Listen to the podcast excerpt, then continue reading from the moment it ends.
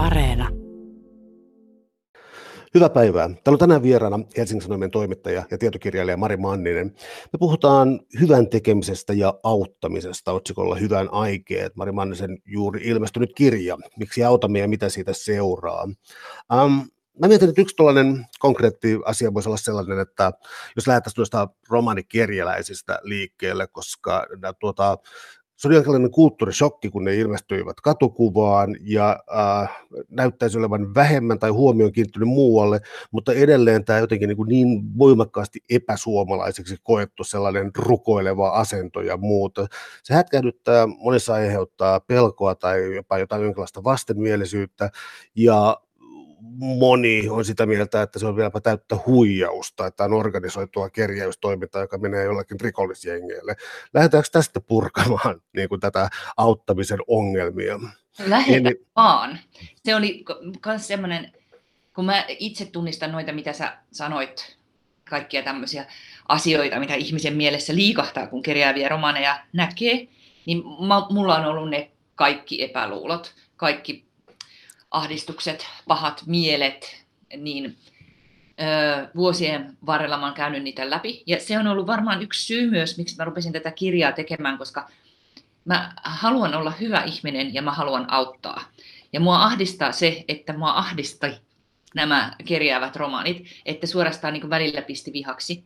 Ja mä en oikein ymmärtänyt, että minkä ihmeen takia, että ei kukaan varmaan niin huviksensa siellä niin rahakirja. Ei, ei se, se niin varmaan on aika harvalle mikä unelma-ammatti. Ja äh, niin, niin se, tää, tätä kirjaa, kun mä näitä asioita pohdin ja tätä kirjaa tein, niin mun käsitykseni mullistui, voisi sanoa näin, sekä kerjäävistä romaneista, että mullistui myös mun oma suhtautuminen heihin. Niin se on, se on hyvä, hyvä kohta lähteä tätä auki purkamaan.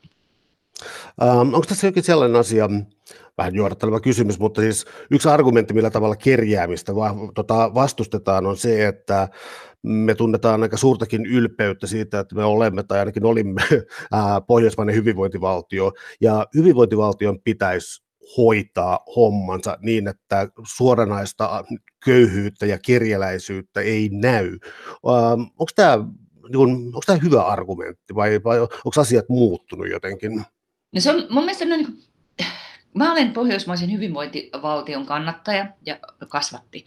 Minusta se on periaatteessa tosi hyvä asia ajatella niin, että yleisesti ottaen, että maksamme iloisesti veroja ja sitten yhteiskunta, yhteiskunta ikään kuin yhteisenä instituutiona päättää, että mihin, miten autetaan ja, ja kaikista pidetään huolta. Mutta tässähän on sit käy, käy niin, että kun nämä kerjäävät romanit tulee, niin se on tavallaan, sehän on ainakin mulle ollut ja varmasti monelle muullekin, niin sehän on sopimusrikkomus valtion ja minun välillä. Että miten meillä voi olla yhtäkkiä tällaista kirjavia romaneita, miksi minun täytyy nähdä tätä ihmisten pahaa oloa ja tuskaa ja joutua miettimään näitä asioita, kun minä olen maksanut ne veroni. Miksi valtio, hyvä valtio ei hoida tätä hommaa pois myös minun silmistäni ja, ja tätä ihmisten kärsimystä. Mutta kun se ongelma tulee sitten siitä, että nämä kerjäävät romanit, kun tulee niistä Itä-Euroopan maista, niin ne omat maat ei heidän asioitansa hoida. Suomi ei myöskään hoida. Meillä on niin lainsäädäntö ja käytännöt sellaiset, että heitä ei niin kuin täällä yhteiskunnan toimesta auteta. Ja sitten myöskään EU, joka on mahdollistanut tämän liikkuvuuden, niin ei kanna vastuuta, että he niin putoavat semmoiseen väliin. Joten meidän jokaisen yksilön sitten kansalaisen täällä Suomessa onkin otettava tähän yhtäkkiä kantaa. Ja tätä hyvinvointivaltioargumenttia ei tässä voi oikein käyttää, koska se hyvinvointivaltio nyt ei pidä heistä huolta. Onko mitään logiikkaa sellaisessa toiminnassa, jossa esimerkiksi poliisi on hajottanut romanikirjalaisten asumuksia jossakin ulkosalla ja tällä tavalla halunnut ikään kuin kitkeä tämän ongelmaksi nähdyn asian pois? Eli, eli niin kuin muussakin suomalaisessa pakolais- ja muussa politiikassa on haluttu tehdä Suomesta mahdollisimman ei-houkutteleva maa. Onko tämä sellainen, onko tämä silkkaa julmuutta tai itsekkyys voisi olla ehkä tässä parempi sana, vai, vai, vai, vai onko niin, että, että itse asiassa niin kun kerjeläistenkin asemaa voidaan kohentaa sillä, että niitä ei oteta maahan, vaan lähinnä, niin kuin, että kotimaassa pystyttäisiin mahdollisimman tehokkaasti hoitamaan heidän asioitansa. Mä palaan tuohon sun ensimmäiseen vastaukseen tuossa noin, eli, eli kotimaassa heitä ei hoideta. Eli mikä tämä on sitten tämä vaeltava, ja käyttääkseni tahallaan tämä tota, kärjistävä termiä lauma, laumoissa liikkuvat ihmiset. Miten tätä laumaa pitäisi hallita? Niin, varmaan se, tähän on just sen, että auttamisen hirveän vaikeita kysymyksiä, että varmaan meidän kaikkien pitäisi toimia sen eteen, niin on se sitten poliitikkojen kautta, mahdollisesti sellaisten järjestöjen kautta, jotka auttaa heitä kotimaassaan niin, että heidän kotimaissaan asiat paranis. Että heitä kohdeltaisiin inhimillisesti ja he saisivat sellaisia taloudellisia resursseja, että, että heillä olisi mahdollisuus kouluttautua ja kouluttaa lapsensa. Ja, mutta se, se tiehän on, sehän on hidas. Et siihen ei voi vaan, vaan niin kuin tuudittautua. Ja kun me eletään nyt tämmöisessä EUn laajuisessa maailmassa, niin kuin tavallaan meidän lähimaailma on laajentunut Suomesta EUn e alueeksi, niin kyllähän meillä pitää olla myös kantaa niin kuin itse sitten vastuuta mun mielestä niistä ihmisistä, jotka tulee tältä EU-alueelta sitten, sitten tänne elantoansa tienaamaan. Ja se kerjääminen on myös elannon tienaamista. Tämä on sitä työvoiman vapaata liikkuvuutta. Et kyllähän, et kyllä se mun mielestä se, se sellainen suhtautuminen, tämmöinen leirien hajottelu tällainen, niin se oli julmaa. Nythän sitä mun käsittääkseni ei enää juurikaan tehdä ja on niin tällä diakonissa laitos e, ja siinä ympärillä toimivat tahot, niin on löytäneet tähän niin kuin ikään kuin sellaiset ratkaisut, joissa nyt ihmiset ainakin pystyy yöpymään pahimmat ää, niin kuin talvikuukaudet ja, ja saa niin kuin semmoista perus, perusapua ja näin. Eihän tämä ole niin kuin, tällainen toiminta kuitenkaan ole mitenkään räjäyttänyt romaanin laumoja, niin kuin sä käytit tätä laumasanaa tälle rumaasti tässä, niin täällä, täällä Suomessa. Että on niin tasaantunut tämä tilanne Ähm, Onko näyttöä järjestäytyneestä rikollisuudesta? Mun mielestäni tätä nyt julkisuudessa kuitenkin on nostettu aika voimakkaasti esiin, eli tällainen ammattimainen, tavallaan niin kysymys on siitä, että mikä osa annetusta rahasta tulee kerjääjälle itselleen. Onko tästä kunnon tietoa? No tästähän oli pitkään Suomessakin sellainen niin kuin julkisuudessakin elänyt tarina, että äh, ikään kuin on hyvin todennäköistä ainakin, että on tästä järjestäytynyttä liikatoimintaa takana, joka tuo ihmisiä tänne kerjäämään ja kerää rahat siitä sitten itselleen.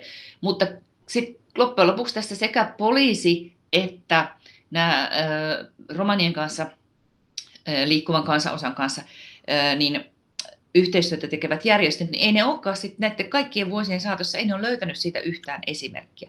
Eli ky- muista maista on, meidän naapurimaistakin on, niin kuin Pohjoismaista sellaisia esimerkkejä on löytynyt, mutta ainakaan mä en ole kuullut, että Suomesta olisi löytynyt yhtä esimerkkiä. Että kyllä se raha, minkä antaa sille kerjäävälle ihmiselle, niin menee hänelle ja hänen lähipiirille. Se, mikä siinä saattaa tulla ongelmaksi, niin on se, että, että monilla äh, näillä romaneilla tulee tänne niin kuin perheittäin tai suvuittain, ja niissä, niissä on hyvin tämmöinen miesvaltainen, usein miesvaltainen niin kuin, tapa toimia, niin että voi olla, että aviomiehet tai vävyt tai isoisät sit päättää sen rahan käytöstä. Mutta aika lähipiirille se kuitenkin näyttäisi menevän. Et mulla oli itselläni tämä, mä monta vuotta ajattelin ja uskoin siihen, että, että tässä saattaa hyvin olla liikat takana. Ja mä en, se oli mun syyni olla antamatta kirjaaville romaneille rahaa. Ja sitten kun mulle selvisi se, että näin ei olekaan, niin sen sijaan, että mä olisin ilahtunut, niin mä otti tosi paljon päähän. Ja sitten se olikin niin kuin sillä, että mä huomasinkin, että se, että mä en halunnut antaa sitä rahaa, niin se olikin joku paljon syvempi juttu. Että se ei ollutkaan tämä, minkä mä olin itselleni sanonut syyksi, vaan se ehkä liittyikin sitten just enemmän siihen, että tähän, niin kuin, mistä puhuttiin aikaisemmin tämmöisestä niin kuin hyvinvointivaltio, kuuluuko tänne kerjäävät ihmiset, miten nämä pitäisi, pitäisi hoitaa. Ja ehkä niin kuin sitten myöskin sellaiselta pohjimmiltaan sitten sellaisesta ajatuksesta oli myös kyse, että kun niin kuin mun isovanhemmat hoiti kerjäläisiä, heillä oli maatila, niin aikoinaan sodan jälkeen, kun kulki ihmisiä, kulkijoita, niin he antoi heille täisaunan, keittoa ja nukutti heinäladossa. siitä ei ole niin kauhean pitkä aika. Että se on hirveän lyhyt aika, kun on ollut niin kerjäämistä munkin suvus, sukuni niin sen kohdannut. Että jotenkin se mun, ehkä se mun oma pelko siitä, että mä voisin joutua siihen asemaan, niin on, on sitten se aika iso syy, mitä mä, mä sieltä sitten löysin. Ja jos Britanniassa, kun tehtiin tutkimusta, kysyttiin ihmisiltä, että mitä he olisivat valmiita tekemään, jos heillä ei olisi yhtään rahaa, niin ihmiset mainitsi pienet pikkurikokset ja monet tällaiset asiat, mihin olisi valmiita ryhtymään. Mutta kerjäämistä ei mainittu. Et se jotenkin koetaan niin meidän nykyyhteiskunnassa jotenkin semmoisena niin ala-arvoisena. Et siitä varmaan tulee se oma pelko. Jos sitten eritellään tätä laumaa niin sanotusti, niin ähm, kaksi asiaa nousee sun kirjassa esiin, joista toinen on lapsikerjäläiset ja toinen on oikeastaan tämä, tämä puolityö, tai ehkä se on koko työ, siis tämän Englannissa big issue, Suomessa äh, suuri numero, tämä ikään kuin tämä asunnottomien, asunnottomien tota, äh, lehti, jota myydään melko näyttävästi joillain paikoilla Helsingissä. Äh, tässä on niin kaksi aika eri tarinaa. Lapsi, joka kerää ikään kuin sääliä luultavasti enemmän, ja toisaalta lähes ammatti. Eli tota, miten tällaiseen jakoon kannattaisi suhtautua? Onko niissä aivan eri asioista kyse? Lasten kirjaamisessa ja ison numeron myymisessä. Joo. Mm. No mä sanoisin, että se lasten kirjaaminen on sellainen asia, että, että mä suosittelisin kaikille ihmisille, on se Suomessa tai missä tahansa maailmalla, että jos tulee kerjääviä lapsia vastaan, niin ei saisi ikinä antaa mitään. Se voi tuntua sillä hetkellä julmalta, mutta se, se, on, niin kuin, se on todella surkea palvelus, minkä sille kerjäävälle lapselle tekee, koska mikäli lapsi tienaa kadulla kerjäämällä hyvin, niin ei ole vanhemmilla, jotka on luultavasti siis köyhiä, niin halua pitää ehkä lasta koulussa, eikä lapsilla itselläkään, koska näyttää, että se, ne tulot on niin hyvät. Ja sitten kun se lapsi vanhenee, niin eipä se saakaan rahaa enää niin hyvin kuin, kuin se sai ää, lapsena kerjäämällä, ja sitten sillä ei ole taitoja muita eikä koulutusta. Et, et se on siis semmoinen asia, että siinä mun mielestä pitäisi vähän niin kuin kylmettää sydäntä ja, ja niin kuin ymmärtää, että ai, kerjäävät aikuiset on sitten vähän eri juttu. Että heillä on vähän niin kuin se koulupeli jo tavallaan niin kuin menetetty. Näin. Mutta äh, niin, niin ison numeron myynnistä, mä, mä sanoisin, mun sanon hirveän hyvin, sanon yksi suomalainen tutkija, joka on tutkinut paljon äh, kerjääviä romaneja, niin hän, hän sanoi hienosti, että, että kerjäävillä romaneilla niin heillä on niin eri tasoja, miten he on niin ikään kuin yhteiskunnallisesti edennyt, että ka- kaikki ne, jotka kerjää kadulla, niin he on ikään kuin alintataso, mutta sitten tulee ne, jotka tienaa rahaa jollakin, kuten isoa numeroa myymällä, niin se on jo niin parempi taso, vastikkeellinen taso, myös heidän niin omassa hierarkiassaan. Ja sitten kolmantena on se, että, että jotkut harvat, jotka onnistuu saamaan vielä työsuhteisen työn, niin sehän on ihan niin mieletön lottovoitto. Ja kyllä mä sanoisin, että, että mä itse ainakin edelleenkin niin ostan isoa numeroa ja ikään kuin, ehkä mä niin kuin koen sillä lailla, että mä haluan palkita ja kannustaa sitä ää, koko organisaatiota, joka pyrkii löytämään ihmisille, ihmisille sellaista työtä, josta saa jotain palkkiota. Uh, jos sä vaan sallit, niin uh, liikutaan tässä henkilökohtaisesti sun asenteessa, koska tämä kirja, siis Hyvät aikeet, miksi autamme ja mitä sitä seuraa, on hyvin um, minämuotoisesti kirjoitettu, eli avaat omia tunteita ja tekoja tässä, eli mä oletan, että tällainen tietty henkilökohtaisuus on sallittua nyt tässä haastattelun aikana. Joo. Niin, tota, joo. Niin mä sanoisin sen vielä, että tästä, niin, että mä itse ajattelen niin, että se, tämä on niin yksi esitys, tämä on mun kirja siitä, että miten auttamiseen voi suhtautua. Ja mä ymmärrän tosi hyvin, että joku toinen voi tulla toisenlaiseen johtopäätökseen, koska nämä auttamisen kysymykset on niin kovin ristiriitaisia. Mä oikeastaan toivonkin, että jokainen niin kuin miettisi omalta kohdaltaan niin kuin kävisi sitä pohdintaa, että mikä tuntuu, tuntuu niin kuin oikealta lähestymistavalta. Että tämä, ei ole niin kuin, mitä se, tämä ei ole Jumalan sanaa, mutta tämä on yksi ehdotelma. Mennään näihin tunteisiin, mitä auttaminen tuottaa. Eli jotkut tuntuu tekevän hirvittävän numeron siitä, että, että tota, auttamisen täytyy olla anonyymiä, vilpitöntä, jonkinlainen oma mielihyvä täytyisi olla jotenkin pois, siis sellainen, ähm, sellainen niin kuin altruistinen teko, ajatus siitä, että voisi olla jonkinlainen enkelin kaltainen eteerinen olento, joka ei tunne kuitenkaan niin kuin, äh, hyvän asian niin kuin, ei, ei saa hyvää fiilistä siitä, siitä, mitä tekee, ja se on aina kätkettävää. Ää, toisaalta voisi olla täysin pragmaattinen ja sanoa, että hyvän tekijällä tai lahjoittajalla tai muuten auttavalla ihan sama, mitä se tuntee, kunhan se toimii oikein. Miten näiden kahden ääripään välillä, siis siinähän kyllä niin kuin, tarkoitan, että ne ovat tota, täysin eri näkökulmia, mutta ne on jotenkin ymmärrettäviä molemmat kun ihminen auttaa, niin se on niin ihan tutkimuksen todettu, että äh, ihminen saa siitä kiksejä. Yleisesti ottaen. Että ihan samanlaisia niin kuin, hyvän olon tunteita kuin juodessaan viiniä tai harrastaessaan seksiä tai näin. Se on niin kuin, että auttamisesta tulee yleensä hyvä olo. Ja äh, siinähän ei ole mitään pahaa sinänsä. Mutta sitten se menee pahaksi, jos alkaa sen hyvän olon tunteen antaa ohjata sitä auttamista. Että mun mielestä sinne on tehnyt jo niin kuin hyvän auttamisen, oppimisen tiellä hyvän teon, kun oppii ajattelemaan niin, että en auta saadakseni hyvää oloa, tai tee semmoisia auttamisen tekoja, joista tiedän, että saan hyvän fiiliksen, vaan että pyrin auttamaan niin, että ajattelen, että mitä se toinen ihminen tarvitsee ja kuka on sen avun tarpeessa. Ja jos sitten siihen auttamiseen, siitä auttamisesta hyvän olon saa, niin fine. Mutta kun meillä ihmisillä on tapana usein niin kuin sokaistua siitä hyvästä olosta niin, että me tehdään niin kuin tyhmiä auttamisen tekoja sen hyvän olon sokaisemana. Niin kuin saatetaan jopa tehdä semmoisia asioita, kuten vaikka esimerkiksi antaa niille kerjääville lapsille rahaa tai äh, lähtee auttamaan jonnekin kaukomaille johonkin kohteisiin, vaikka jotain eläimiä. Ja sen takia, että siitä tulee meille hyvä olo niin kuin pohjimmiltaan, eikä mietitä, että onko siinä auttamisessa oikeasti mitään järkeä. Autetaanko me oikeasti? Niin mä en, musta se hyvä olo on ihan jees, kunhan se pysyy aisoissa.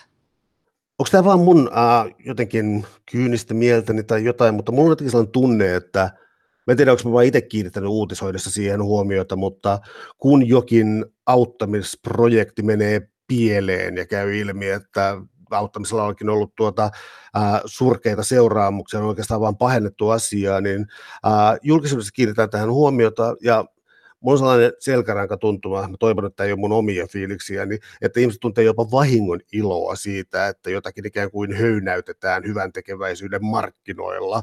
Eli siis siinä on se sellainen, en mä tiedä, tunteeko sitten niin huonoa omatuntoa itse, että ei auta, ja jonka saa jonkinlaista tyydytystä siitä, että jokin auttamiskohde ää, paljastuukin niin kuin kusetukseksi tai jotakin siis niin kuin tällaista. Ää, mulla, mulla on tunne, että nämä uutisoidaan aika helposti, tai ainakin Herran Jumala, verkko täynnä varmasti erilaisia esimerkkejä mm-hmm. siitä. Mm. Niin, mä luulen, että kun se on se, siihen auttamiseen jotenkin liittyy myös tutkitusti se, että me halutaan olla hirveän varmoja me, jotka annetaan apua, niin siitä, että se apu menee varmasti hyvään tarkoitukseen. Ja siihen liittyy myös se sitten, siitä me saadaan niin kuin se, se meidän hyvä olo auttamisesta palkintomme. Ja nyt sitten, jos paljastuu, että tässä meille näin tämmöisessä ikään kuin intiimissä asiassa, tämä auttaminen, tässä tulee aika intiimiä, niin jos meitä on ikään kuin huijattu, niin sehän on, se tuntuu tosi pahalta. Et mä ymmärrän, että sitä uutisoidaan helposti ja mä ymmärrän, että siitä tulee tosi iso tuohtumus. Mäkin on tuohtunut joskus aika pahasti, kun mä oon kokenut, että mä oon niin kusetettu, kusetettu tämmöisessä. Mutta noin niin isossa mittakaavassa mä sanoisin, että kun mä tuossa mun kirjassa tutkiskelen aika paljon sitä, miten yksilöt auttavat toisia yksilöitä, myös muissa maissa, tai lähtevät niin kuin yksilönä itse minä lähden auttamisen tielle, niin siinä sellaisessa on paljon suuremmat riskit, että se apu menee pieleen ja tulee huijatuksi, kuin että jos lahjoittaa semmoisille tunnetuille järjestöille rahaa, jotka on kouliintunut miettimään tarkasti, miten se apu käytetään, jotta siitä on oikeasti hyötyä ja se menee oikeisiin kohteisiin. Ja sitten se, että kyllä mä niin kuin sanoisin, että, että semmoiset, jos tekee isoa määrää avustustyötä, niin on ihan ymmärrettävää, että sellaisilla järjestöillä on välillä tulee ilmi väärinkäytöksiä. Mutta jos ne kerrotaan julkisesti, jos ne käsitellään ja jos niistä opitaan, niin kyllä mä silti tai niin kuin luotan sellaisiin järjestöihin ihan, ihan hyvin. Ja kyllähän niin tämmöinen kaikenlainen auttamistyö ja kehitysyhteistyö, humanitaarinen apu, niin kyllähän se on niin kuin viime vuosinakin niin kuin kehittynyt paljon toimissaan. Mutta esimerkiksi mä sanon tästä, että kun mä itse olin nyt vaikka Beninissä käymässä ja siellä sitten katoin sellaisia ja kuuntelin tarinoita siitä, että mitä, mitä tapahtuu, kun yksittäinen ihminen alkaa auttaa paikallisia. Niin kun ei ole sitä osaamista, kun ei ole sitä ymmärrystä, että miten, miten niin pitäisi esimerkiksi se avun tarve arvioida, niin annetaan vääriä asioita.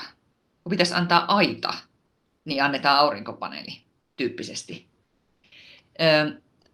Ja sitten ei niin seurata sitä, että miten se apu vaikuttaa myöhemmin. Ja, niin siinä se, isot järjestöt osaa tehdä tuollaiset työt vaan paremmin. Mikä sua sitten ajaa, mikä käytän termiä velvollisuusetiikka, koska se tavallaan siihen tukeudut tuossa kirjassasi, ää, siis sitä, että toisen ihmisen hätä aiheuttaa velvollisuuden ää, auttaa, siis mahdollisesti luontaisesti, mm, hypätäänkö sosiaali- tai siis evoluutiopsykologian. Usein esitetään sen kaltainen väite, että, että ihminen on ikään kuin luonnostaan paha ja, ja, ja että kulttuuri on meillä niin vain niin kuin ohut kerros tässä päällä, mutta meillä on eläimiä, julmia eläimiä, ajatellaan vain omaa etuamme, tapetaan, tapetaan ja, ja, ja, ja kulttuurinen kerros on ohut, niin kuin Freudilla tämä oli aivan selkeä ja, ja, ja kuitenkin niin kuin uusin evoluutiotutkimus eläimistä, ihmisestä yksi eläin näiden joukossa, niin siis hoiva, auttaminen, vastavuoroisuus, ää, on noussut voimakkaasti esiin, eli tämä ohut kulttuurinen kerros, jonka alla on täysin itsekäs ää, eläin. Onko tämä aikansa elänyt käsite tai, tai, tai, tai ajatus? Niin se, että ihminen olisi niin täysin itsekäs, ö, omaa etuaan tavoitteleva olento, niin se varmasti on aikansa elänyt. Ja se just varmaan aika iso osa meistä luki sen Kärpästen herran romaanin joskus silloin lapsena ja, ja siinähän oli just ajatus siitä, että, että kun pääsee pienten lasten niin kuin, pohjimmaiset vietit valloilleen, niin niistä tulee ihan hirviöitä toisilleen Autiolla saarella. Ja nyt on sitten osoitettu monin tavoin, että, että, että näin ei ole, että eh, ihmisellä on varmasti kyky hyvään ja pahaan, mutta että se semmoinen, ähm, ihmisellä on niinku suorastaan mm, tarve olla auttavainen ja että se auttavainen ihminen on yhteisössään pidetty ihminen, joka saa paremmin aviopuolisoita, saa paremmin lisäännyttyä. Ja se on niin kuin, että, se, että se on ihmisille eduksi olla avuksi. Ja se on koko yhteisölle hyvä, että, että ihmiset ovat toisillensa avuksi. Ja sitten se on myös niin, että tämmöisten katastrofien aikaan, niin kuin katastrofileffoissahan usein on semmoista, että ihmiset juoksee päättömästi ja jotenkin linnoittautuu toisiansa vastaan, niin että katastrofien aikaan oikeasti sitten kuitenkin ihmiset näyttäisi tutkimusten mukaan niin kuin enemmänkin auttavan toisiaan ja olevan rauhallisia ja rationaalisia. Että suorastaan niin semmoisen katastrofien aikaan tulee ihmisissä pintaan oikein semmoinen niin auttamisen halu. Ja näkyyhän se meillä korona-aikaankin. Et meillä oli korona-aikaan talvisodan henkeä et liikenteessä, että, että haluttiin auttaa naapureita, ö, ostaa ruokakasseja vanhuksille, jotka oli ikään kuin määrätty olemaan kotona ja semmoinen, siis korona-alkuaikoina, mä en tiedä nyt, että mikä se tilanne nyt sitten tänä syksynä enää on, että vieläkö meidän tämmöinen katastrofiauttamis jänne jaksaa kantaa tänne asti. Toi yhteisöllisyys, joka tuosta syntyy, siis se tuntuu olevan jonkinlainen, ähm, no vakio on vähän väärä sana, mutta yhteisöllisyys on siis sellaista, joka vaikkapa VTC-tornit tota, syyskuussa 2001, ää, ja tuota, nyt mun tulee mieleen länsimaisia esimerkkejä, tämä on ehkä kuvaavaa tästä näin, tämä Lontoon, Lontoon hirvittävä tulipalo tällaisessa ää, vähän vähävaraisempien ihmisten vuokralaistalossa, ja, ja, ja siis tämä, niin siis yhteisöllisyys, yhteisöllisyys, yhteisöllisyys, niin kun tulee tällaisia asioita, että kaupunki muuttuu kyläksi, ja, ja, ja, ja ihmiset alkaa toimia noin, ähm, alaviita. Mun väitöskirja käsitteli yhteisöllisyyttä ja siis siinä oli sellainen, että, että tota, kun on jokin kriisi tai kun on ää, jokin tällainen, että ollaan sodassa tai muuta, niin, äm, niin, niin, niin ihmisten neuroosit ja unettomuudet ja, ja tällaista, tai jotkut sosiologit kutsuu epämääräisiksi kulttuuritaudeiksi, jotka nyt lähinnä johtuu jostain flegmaattisuudesta, ne katoaa. Ja siis, tota, eli tämä yhteisöllisyys, jota syntyy, niin valitettavasti sen hinta on se kriisi, mutta yhteisöllisyys taas nousee siitä. Ää, miten sä näihin suhtaudut tällaiseen niin kuin, tuntuu siltä että lähes universaaliin auttamiseen, joka kuitenkin sitten nousee tästä esiin? Niin, se on tosi, toi, väitöskirjasi lisäksi tätä on muun muassa tutkiskellut tämmöinen historioitsija, tutkija, tietokirjailija Rebecca Solnit kirjassa, ja se, sillä oli minusta niin aika hieno oivallus siitä, että kun se, hän tutkiskeli siis just moni, monien kriisien aikana syn, syntynyttä sitä yhteisöllisyyttä. Ja ihmiset kuvas sitten, että jos oli mikä tahansa myrsky, tulva tämmöinen, että et kun he auttoi toisiaan, ne niin silmät Säihkyen kertoi myöhemmin siitä niistä hirveistä tilanteista niin kuin onnellisena kuitenkin siitä, että heillä oli, he oli saanut auttaa. Kaikki auttoi toisiaan. Että oli semmoinen kokemus, että on ikään kuin jotenkin enemmän elossa, lähempänä toisia. Ja sille, hänelle, niin kuin Rebecca Solnitille, tuli sellainen olo siitä, että, että ihmiset kaipais tällaista yhteisöllisyyttä, jossa oltaisiin niin läsnä läsnä niin kuin jollakin tavalla niin kuin aidommin ja tarvitsevammin. Ja että sille ei ole tilaa tässä meidän maailmassa muuten kuin kriisien aikaa. Mä en tiedä, että sitten, että, että uskonko mä siihen, että meillä niin kuin jokapäiväisessä elämässä olisi tällaiseen niin kuin mahdollisuutta.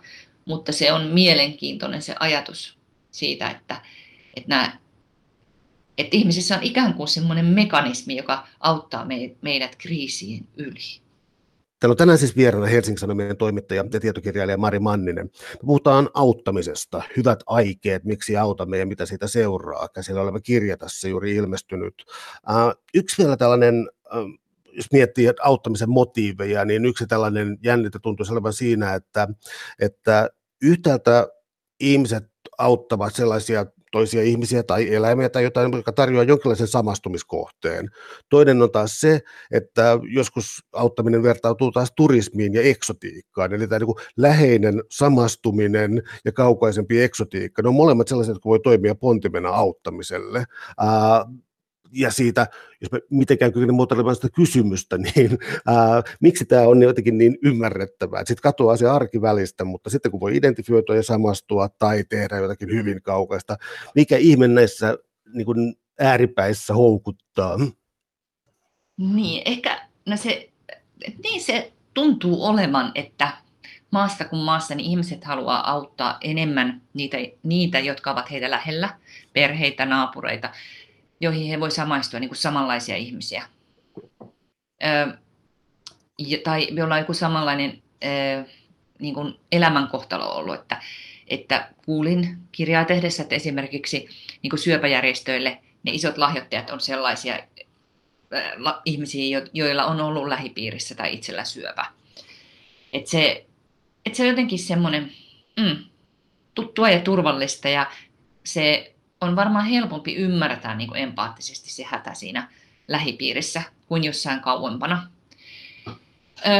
Mutta sitten tämä mä ehkä voisi sanoa, että tämä tämmöinen tämän ajan, ö, sanoisiko sitä nyt ilmiö, niin on, on se, että kun me pystytään somen kautta näkemään kaikkialle maailmaan koko ajan, meillä on koko ajan, no nyt korona-aikana ei tietenkään ole, mutta noin yleisesti on lentoja, jotka on yleensä kuitenkin halpoja verrattuna mitä ne oli aikaisemmin. Meidän maailma on pienentynyt tosi paljon. Ja samaan aikaan meille on ikään kuin markkinoitu auttamisesta sellainen asia, että me jokainen ollaan itse henkilökohtaisesti vastuussa auttamisesta. Nostetaan reilun kaupan kahvia ja muutetaan maailmaa sitä kautta. Niin sitten siitä tulee, niin että, että auttamisen tekoja halutaan lähteä tekemään myös sinne toiselle puolelle maailmaa sillä että minä itse juuri nyt henkilökohtaisesti, fyysisesti lähden sinne ja autan tätä poloista norsua. Olen siis ollut pelastamassa norsuja laosissa. En ehkä menisi uudestaan, kun nyt ymmärrän, että oli vähän ehkä tyhmä projekti. Tai että mennään vaikka sitten orpokoteihin ja autetaan siellä. Ja ei niin kuin ikään kuin käydä sitä. Tässä on juuri se, että mäkin sain siitä tosi hyvän olon, kun mä autoin norsuja laosissa. Mutta vasta siellä niin auttaessa niin mä rupesin miettimään, että jos mä olisinkin lähettänyt tämän, nämä lentorahat ja kaikki niin kuin nämä rahat, mitä meni mun majoitukseen ja muuhun tälle norsun hoitopaikalle, sen sijaan, että mä menin sinne ja maksoin siitä hyvästä, että olen siellä turistina auttamassa. Jos mä olisin antanut rahat suoraan, niin sillä rahalla olisi palkannut monta ihmistä siksi vuodeksi sinne töihin. Mutta enhän mä sitä rahaa antanut, koska mä halusin itse mennä saamaan sen fiiliksen siitä auttamisesta. Eli kyse olikin lopulta mun niin kuin itsekkäästä fiilistelystä. Mä olisin voinut auttaa, mutta ne ei saa sitä rahaa multa millään muulla tavalla kuin, että ne järjestää mulle sille töitä. Mennäänkö tähän äh, konkretiaan? Tämä, siis, tämä Mari Mannisen kirja siis yhdistää sitä, että tässä on ikään kuin etiikan, etiikan ja, ja, ja, ja moraalin pohdintaa, mutta myös esimerkkitapausten kautta. Tämä voisit mun mielestä vielä kertoa tästä norsujen pelastamisesta ja suojelusta. Mä otan vain sellaisen rajaavan kysymyksen tähän esiin, että eihän se kuitenkaan ole niin synkkä, että aina kun menee paikan päälle katsomaan, mitä tapahtuu, niin se on pielessä ja sille ei voi mitään. Otetaanko tämä synkkä käsitys tästä alta pois? Ei, se on tota, niin, siis kyllähän se, että jos itse lähtee henkilökohtaisesti auttamaan jonnekin toiselle puolelle maailmaa, niin sitten kannattaa miettiä sitä, että onko minulla jotain sellaista osaamista, jota siellä paikka, paikalla ei ole paikallisilla ihmisillä. Et varmasti löytyy, niin just, voi olla vaikka lääkäri tai voi olla vaikka rakennusmestari tai arkkitehti, jotka voi niin olla alo- aloittamassa projekteja tai antamassa semmoista ammattitaitoa, mitä siellä tarvitaan. Mutta että aika harvassa paikassa tarvitaan ketään ihmistä niin sitten oikeasti siinä niin hakkaamassa äh, naulaa lautaan tai kaivamassa ojaa tai semmoista, mitä se on aika usein on, tai ruokkimassa eläimiä. Että semmoisiin asioihin voi sitten antaa rahaa niin, että ne paikalliset voi siihen työllistyä. Mutta sitten mä sanon kyllä samaan hengenvetoon, että nämä tämmöiset vapaaehtoisturismin jutut, mitä monet ihmiset tekee, niin vaikka se ei oikeasti sitä siellä paikalla autakaan niin paljon kuin mitä ihmiset tykkäävät itse omasta roolistaan ajatella, niin kyllähän se silti muuttaa sitä auttajaa. Ja sehän on niin kuin hyvä asia, että jos auttaja oikeasti itse alkaa pohtia maailman epätasa-arvoa ja sitä, että mitä hän voisi tehdä niin kuin pidemmällä aikajänteellä, jotta maailmassa ihmisillä parempi olisi olla, niin kyllähän se silloin on hyödyllistä mennä sinne. Mutta että se saattaa olla se vapaaehtoisturismin niin kuin tärkein pointti. Mutta se orpokoti, orpokoti turismi, niin se on sitten ihan toinen juttu. Ja se onkin hirveän vaikea juttu sen takia, että jos mulle olisi sanottu joskus vuosia sitten, ennen kuin mä tätä asiaa tutustuin, että voiko maailmassa olla parempaa asiaa kuin, että lähdet orpokotiin, jossa on vähän henkilökuntaa toiselle puolelle maailmaa auttamaan ja niin kuin leikkimään niiden lasten kanssa ja olemaan niiden lasten kanssa tällä tavalla auttamaan, opettamaan niille jotakin. Niin mä olisin sanonut, että no heipä, kuulostaa siltä, että suurin piirtein parempaa tekoa ei maailmassa voisi tehdä. Ja sitten kun se on kuitenkin mitä todennäköisimmin, tai hyvin todennäköisesti se teko onkin sellainen, että se aiheuttaa ongelmia. Et tällaisissa maissa, jotka on orpokotiturismin ykkösmaita, kuten Kambodža ja Nepal, niin sen jälkeen, kun turistit ovat alkaneet tulla sekä päiväturistit käymään orpokodeissa, että sitten tämmöiset pitempiaikaiset turistit sinne ikään kuin vapaaehtoistöihin auttamaan, niin orpokotien määrä ja orpojen, niin sanottuja orpojen määrä on lisääntynyt, koska niitä orpokoteja on perustettu ja muka-orpoja hankittu lapsiksi, jotta turisteilla on mitä nähdä ja jotta turisteilla on keitä auttaa. Eli tämä niin itse asiassa vaan pahentaa ongelmat, on aiheuttanut niin lasten ihmiskauppaa, tämä on aiheuttanut myös sellaista, että, että, että siis lapsia on ostettu näihin orpokoteihin, heitä on niin huijattu sinne vanhemmilta ja lisäksi myös aiheuttanut sellaista ajattelua paikallisissa vanhemmissa, että orpokodeissa no, lapset saa kuitenkin ruokaa ja jotain koulutusta niin kuin helpommin, että he niin kuin haluaa laittaa lapsiensa orpokoti. Et valtaosa maailman orpokodeissa olevista lapsista, myös ilman, ilman tätä turismia, niin ei he ole orpoja. Et heillä on yksi tai, tai jopa kaksi vanhempaa olemassa. Ja se olisi lapsen kehityksen kannalta paljon parempi, että hänellä olisi semmoinen, äh, niin kuin, on se sitten niin kuin sijaisperhe tai oma perhe tai sukulaisperhe, jossa hän olisi kuin että hän olisi, hän olisi laitoksessa. Ja jos mä nyt saan saarnata tästä vielä Toki. lisää, niin että tähän liittyy myös se, että kun nämä orpokodeissa olevat lapset, niin heillä on jo kerro, yksi trauma olemassa siitä, että heidät on ikään kuin hylätty että heidän vanhempansa tai sukunsa on, on heidät hylänneet, niin jokainen tällainen leikittävä aikuinen, jonka luottamusta lapsen pitää niin kuin olla hankkimassa ja saamassa aina yhä uudestaan uudestaan, kun ihmiset käy niin kuin lyhyen aikaa, osa päiväturisteina, osa vähän pidempään, niin kuin tuo aina uuden trauman sille lapselle. Nämä lapset niin kuin on iloisia ja onnellisia, tekee kaikkeensa saadakseen sen aikuisen niin kuin huomion ja rakkauden.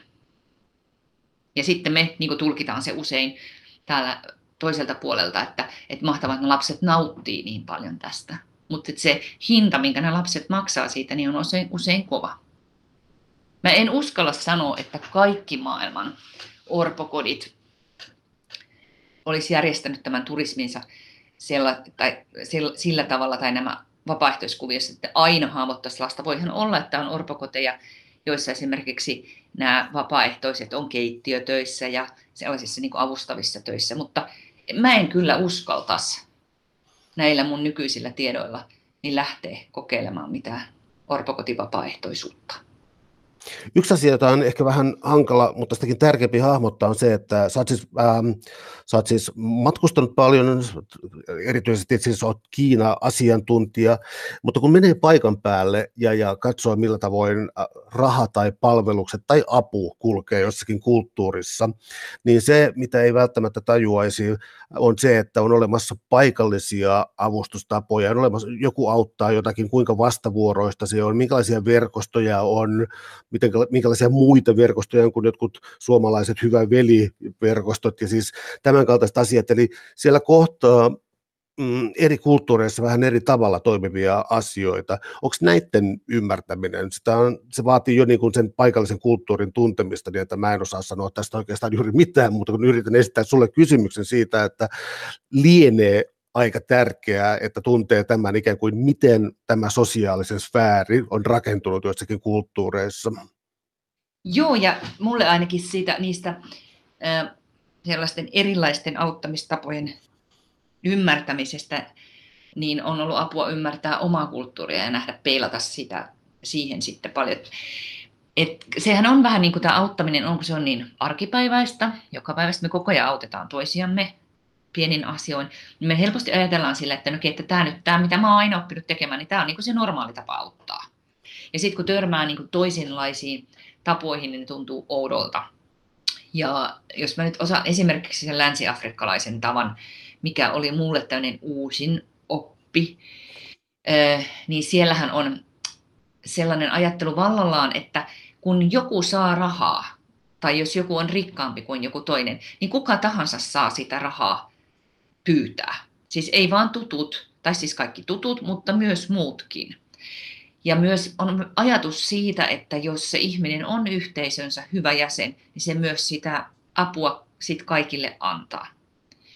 Ja tämähän on niin meille, tai ainakin mulle se oli, niin kuin suomalaisen, se oli vähän haastava käsite, että kuka tahansa voi tulla tuolta kysymään nyt sit apua sen takia, että, että joku toinen vaan on rikkaampi kuin joku toinen. Mutta paikallisille se oli tosi ymmärrettävä ja sehän, se oli niinku myös semmoinen turvaverkko, että et silloin kun jollakin on, niin se antaa ja sitten kun mulla on, niin mä annan, mutta että, että aina voi luottaa siihen, että, että jostakin sitä apua saa. Ja, ja se oli niinku ihan looginen ja siitä näkökulmasta niinku semmoinen länsimainen ä, ajattelu siitä, että ihmiset niinku istuu ja pitää omasta omaisuudestaan niin kuin tiukasti kiinni, niin vai, näyttäytyy hyvin itsekkäänä.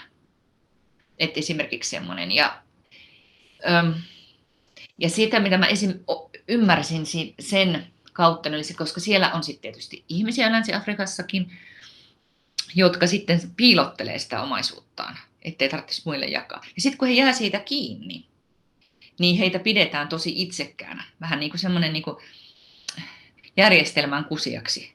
Niin samalla ihan meillä, täällä meidän hyvinvointivaltiossa, niin pidetään itsekään, jos ihminen esimerkiksi nostaa työttömyyskorvausta ja tekee samalla töitä. Et pitää ikään kuin elää niiden sääntöjen, auttamissääntöjen mukaan tai muuten se yhteisö paheksuu. Siinä on jotenkin hyvin saman tyylistä ajattelua omaa järjestelmää kohtaan. No sun kirjan tavallaan päätösluku on, ovatko ammattiauttajat oikeasti hyviksiä, ja otsikolla vielä täällä vain kutsu heitä äiti Teresoiksi. Äiti Teresa on kanssa sellainen, joka otetaan siis esiin, ja, ja hyvin, hyvin palvottu hahmo kirjaimellisesti, se todettiin pyhimykseksi tuota, tuota, mm-hmm. julistaa, mutta tota, mä oon lukenut myös niin sellaista rankkaa kritiikkiä, että äiti Teresa itse asiassa niin ylläpiti köyhyyskulttuuria ja sillä tavalla teki pahaa. Tämä oli vasta-argumentti, mitä käytettiin hänen pyhyyttään vastaan. Eli tota, onko äiti Teresan haamussa siis sellainen, että joku nostetaan vähän niin kuin turhaankin ylimaalliseksi, vai onko tämä köyhyyskulttuuri, eli tietyn köyhyysrakenteen ylläpitäminen ää, oikea uhka? Am, ammat, ammattimaiset tai lähes ammattimaiset tai usein avustustyössä toimivat ihmiset niin ei todellakaan tykkää, että heitä, heistä, heitä kutsutaan äiti Teresoiksi tai heitä pidetään jotenkin semmoisina ihanan pyyteettöminä ihmisinä ja heitä niin kuin palvotaan sitä kautta. Niin mä näen, että siinä on enemmän, että siinä on siis kyse kyllä siitä, että, että he eivät halua tulla nostetuiksi jalus, jalustalle ja, ja he eivät niin kuin halua tulla nähdyksi tällaisina pyhimyshahmoina. Että he niin kuin näkee usein sen työnsä, niin kuin se, että se auttaminen tapahtuu nyt arkisten, arkisten tekojen kautta ja he näkee siinä niin kuin paljon enemmän vivahteita kuin mitä että se ei ole semmoista lähden tässä nyt patsastelemaan hienona hyväntekijänä maailmalle. Ja ylipäätään varmaan se, että jos alkaa tuntua siltä, että lähtee maailmalle auttamaan ja tunt, alkaa tuntea siitä niin semmoista suur, suurta ylemmyyttä ja ylevyyttä, ja jos tai haluaa mennä tekemään sankaritekoja, sankariteot on ehkä tässä se, niin ehkä sitten kannattaa miettiä, että kannattaako lähteä ollenkaan. Et, ei siellä niin kuin maailmalla kaivata sellaisia ylemmyyden tuntoisia tai sankaritekoja tekeviä ihmisiä? No mahdollisesti ilmastonmuutoksenkin takia niin kuin suursäässä, suursäätiloissa on tapahtumassa tai ilmastossa on tapahtumassa sellaisia muutoksia, että epävarmuus vähän kaikkialla kasvaa. Mahdollisesti Afrikasta suurempi osa jää kokonaan viljelykelvottomaksi, asuinkelvottomaksi itse asiassa, ja tästä, tästä ei ole niin mikään maailmankolkka täysin, täysin ää, turvassa, niin tällaiset keräykset, nyt tuolla on nälin, nälänhätä, tuonne tuli tsunami, nyt täällä on tällaista, eli katastrofi, katastrofi, eli katastrofi auttaminen. Um, onko se hyvä tapa, koska siis voisi ajatella, että yhtäkkiä jokin, jokin aloite saa paljon rahaa, mutta sen ikään kuin logistiikka ja järjestelmät ei ole kunnossa, niin onko tällainen katastrofi, niin kuin nopea rahapiikki johonkin, onko se hyvä ää, auttamisen tapa? Niin mä sanoisin, että se on niin kuin yksi auttamisen tapa niin kuin muiden joukossa ja varmasti niin katastrofien hoitamiseen tarvitaan rahaa. Et se ei se ole niin kuin mikään huono paikka antaa sitä antaa rahaa. Mutta kyllähän niin kuin, et, niinhän myöskin käy, että nämä katastrofit kun tapahtuu, niin järjestöt saa silloin niin kuin rahoituspiikkejä. Että sitten he pystyvät myöskin ehkä käyttämään sitä muuhunkin mahdollisesti siinä aikana saamaansa rahaa, niin, niin, niin toimintaa, että se niin kuin ihmisten rahahanat aukeaa auttajien tällaisten katastrofiaikaan, kun sitten taas semmoista hätää, mitä tapahtuu, mitä pitäisi koko ajan hoitaa, niin sellaisiin on paljon vaikeampi saada rahaa. Tietysti jos niin kuin oikein ajattelee, niin voisi sitä ajatella, että sitä niin kuin ryhtyisi lahjoittamaan sellaisiin kohteisiin rahaa, jotka ei sit saa niin paljon sitä julkisuutta. Ja, se, niitä, niitä löytyy paljon. Mutta ei, ei ole paha asia lahjoittaa katastrofirahastoihin. Täällä on tänään siis vieraana Helsingin Sanomien toimittaja ja tietokirjailija Mari Manninen, ja me puhutaan auttamisesta ja hyvän tekemisestä. Yksi asia, joka on tärkeää vielä nostaa tässä esiin, on se, että tuota, oli auttamisen muoto vähän mikä tahansa, niin, niin jonkinlainen vastuu tai vastikkeellisyys tuntuu olevan siinä. Siis tämähän on voimakasta nyt niin kuin Suomen äh, työvoimapolitiikassa siis se, että, että, ei, että siis vaaditaan jonkinlaista vastikkeellisuutta siihen.